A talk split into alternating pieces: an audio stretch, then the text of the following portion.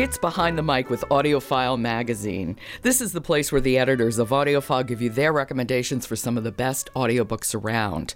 Robin Whitten, who's the founder and editor of AudioFile Magazine, has been with me this whole week, and she's with me again today. Hello, Robin. Hello, Joe. All right, what do we have today? Now, we're sharing today a favorite which I know that you appreciate, and that is The Golden Tresses of the Dead by Alan Bradley Ah. and read by Jayne Entwisle. It's Flavia de Luce. It is again Flavia, irrepressible, and she's at it again with a new crime to solve.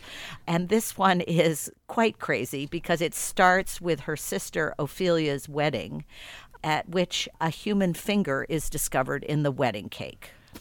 That's just so Flavia. I mean, where else does that happen but in a Flavia de Luce mystery? And yet, it makes such sense in the logic of the world that Alan Bradley created. Indeed. So she is so curious. And, you know, she loves her poisons. She loves her chemistry. She, Loves herself. she loves herself and the village, of course. And this is the 10th audiobook that Jayne is narrated in. I mean, she's narrated all of them. This is number 10. Absolutely. So Jayne and Alan Bradley are quite the pair.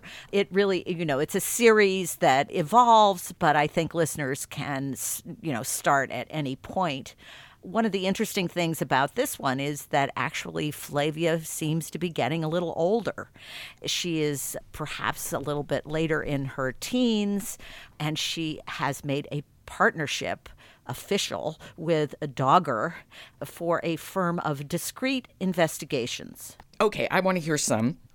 All right, so she's talking about setting up shop, if you will, with Dogger. Okay. The Golden Tresses of the Dead by Alan Bradley, read by Jayne Entwisle. I'd like to remark at the outset that I'm a girl with better than an average brain.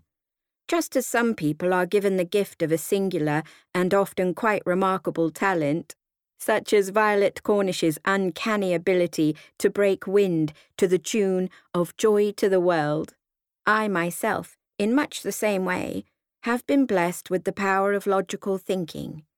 As Violet could easily confirm, it's something you're born with and then improve by much practice. The many occasions upon which I had been consulted by the constabulary had sharpened my already considerable detection skills to the point where I had little choice but to turn professional. And so I had set up with Dogger, my late father's valet, gardener, and all round sounding board, a small agency to which we gave the name, to signal respectability, Arthur W. Dogger and Associates. Jane has the best delivery. she does. That's the craziest little clip. It does really show you what listeners are in for. Oh, this is going to be so much fun. How old is she in this book? Well, I think she must be like 14, but I think she starts out as 11 in the beginning of the series. Yeah. oh, oh, they grow so quickly, Robin.